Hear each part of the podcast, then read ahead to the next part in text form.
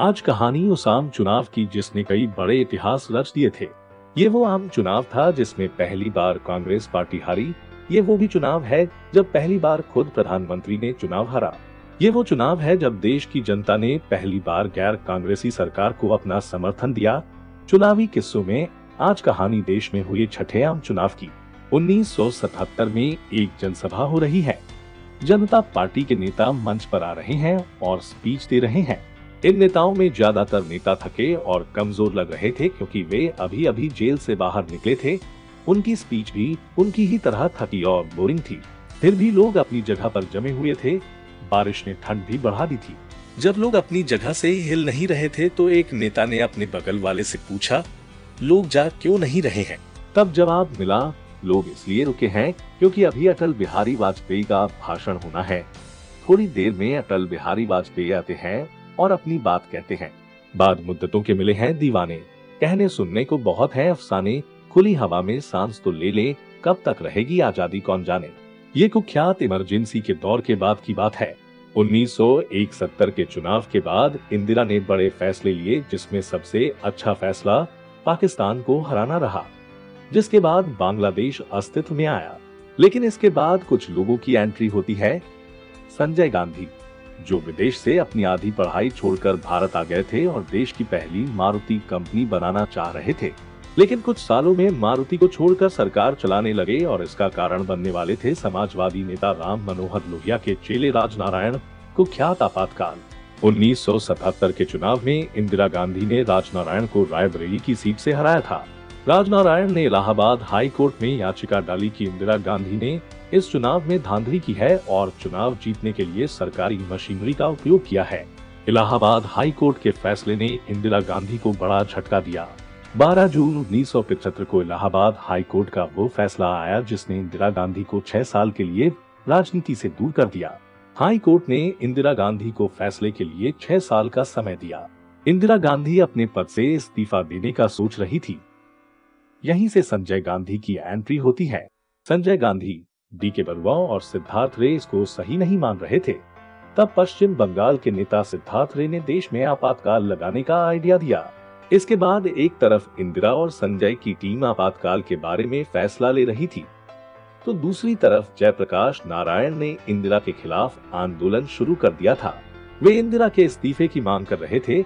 25 जून 1975 को कांग्रेस के दो बड़े नेता राष्ट्रपति फखरुद्दीन अली अहमद से मिले, जिनको बस आपातकाल के ड्राफ्ट पर साइन करना था। इमरजेंसी लगाने की हड़बड़ी इतनी ज़्यादा थी कि इंदिरा गांधी ने इस बारे में कैबिनेट मीटिंग भी नहीं की। इमरजेंसी का एक कार्टून बड़ा प्रचलित हुआ था, जो बता रहा था कि इमरजेंसी और लोकतंत्र कैसे बौना हो गया था।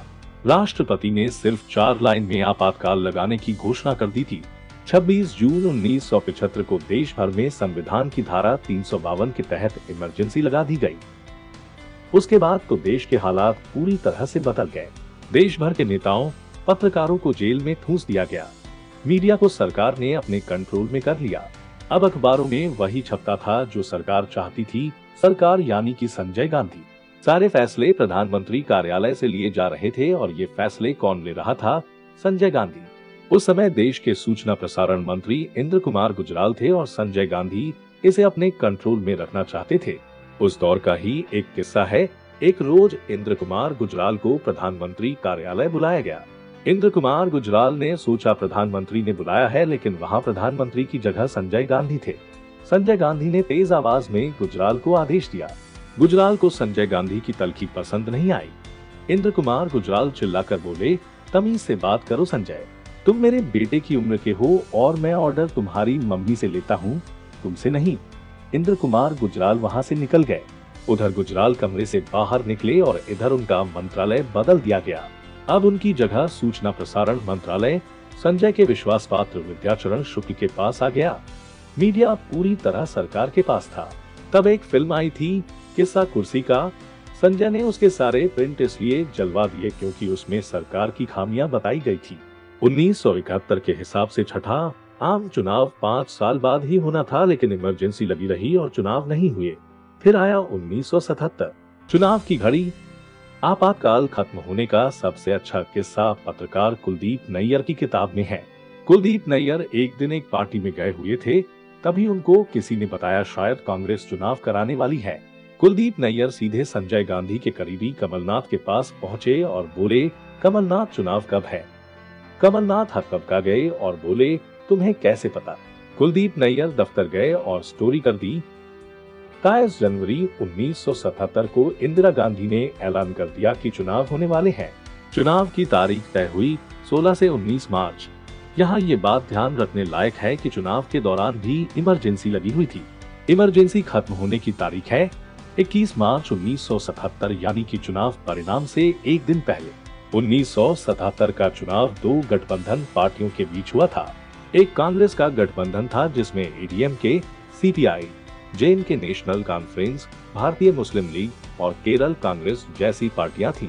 दूसरी जनता पार्टी का गठबंधन था, जिसमें Janata party CPI N Shiromani Akali Dal और डीएमके जैसी पार्टियाँ थीं। कांग्रेस को झटका तब लगा जब इंदिरा के विश्वास पात्र और देश के सबसे बड़े दलित नेता बाबू जगजीवन राम ने कांग्रेस छोड़ दी 2 फरवरी 1977 को बाबू जगजीवन राम ने एक नई पार्टी बनाई, कांग्रेस फॉर डेमोक्रेसी, जो जनता पार्टी के साथ जाकर कांग्रेस के सामने खड़े हो गए जनता पार्टी का सबसे बड़ा चेहरा थे जयप्रकाश नारायण। एक बड़ी बात, और जनता पार्टी के सभी नेताओं ने भारतीय लोकदल के चुनाव चिन्ह रथर पर चुनाव लड़ा। इस चुनाव में इंदिरा गांधी आपातकाल को अच्छा बताती और पाँच सूत्रीय कार्यक्रम की सफलताएँ गिनाया करती, जिसमें सबसे बड़ा मिशन था परिवार नियोजन जिसमें जनसंख्या घटाने के लिए लोगों की नसबंदी की जाने लगी। कांग्रेस का इस चुनाव में चुनाव चिन्ह था गाय बछड़ा। विरोधी पार्टी तंज कसते हुए इंदिरा को गाय बताते और संजय को बछड़ा। वहीं जनता पार्टी ने आपातकाल और नसबंदी को अपने प्रचार प्रसार में खूब आगे बढ़ाया। इस दौर में जनता पार्टी का नारा बना था ईना द हटाओ, इंद्री बचाओ। गैर कांग्रेसी सरकार। 22 मार्च 1977 को चुनाव के परिणाम आए। जनता पार्टी ने कांग्रेस को बुरी तरह से हराया था। जनता पार्टी के गठबंधन की 345 सीटें आईं और कांग्रेस गठबंधन की 190 सीटें। ये पहला मौका था जब कांग्रेस बुरी तरह से हारी। कांग्रेस की कुल एक सीटें आईं। खुद इंदिरा गांधी रायबरेली से हार गई संजय गांधी भी अमेठी में रविंद्र प्रताप सिंह से चुनाव हार गए।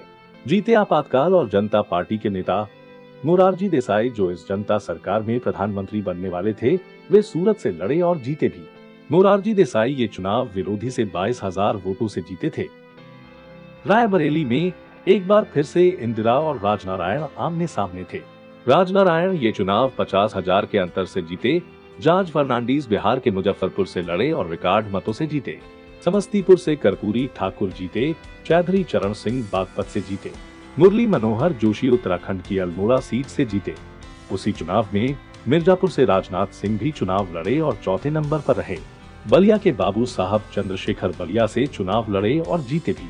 इस चुनाव में कांग्रेस उत्तर भारत से तो साफ़ हो गई, लेकिन दक्षिण भारत में कांग्रेस का दबदबा बना रहा। आंध्र की बयालीस सीटों में कांग्रेस के खाते में इकतालीस सीटें आई। ऐसा ही कुछ हाल कर्नाटक में भी रहा, जहाँ 28 सीटों में 26 सीटों पर कांग्रेस ने जीत दर्ज की। तमिलनाडु में कांग्रेस ने 13 और केरल में 11 सीटें कांग्रेस को मिली। उत्तर भारत की 240 सीटों में मात्र दो सीटों पर कांग्रेस को जीत मिली।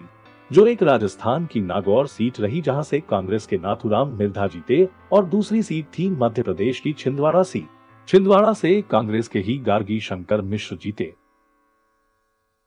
चुनाव में 32 करोड़ मतदाता थे, जिसमें 19 करोड़ लोगों ने वोट डाला। दक्षिण भारत में जनता पार्टी की सिर्फ़ एक ही सीट आई, आंध्र की नांदयाल सीट, जहाँ से नीलम संजीव रेड्डी जीते जो आगे चलकर देश के राष्ट्रपति बनने वाले थे। जनता पार्टी की सरकार बनी और प्रधानमंत्री बने मुरारजी देसाई।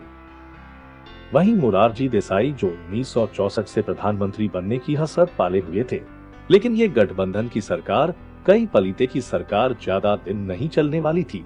फिर भी देश की जनता ने इंदिरा गांधी और कांग्रेस को बुरे काम का बुरा नतीजा दे दिया था। इस चुनाव के बाद राजनीति में अभी और भी उठापटक बाकी थी। अभी और भी देश की सियासत में दिलचस्प किस्से होने वाले थे।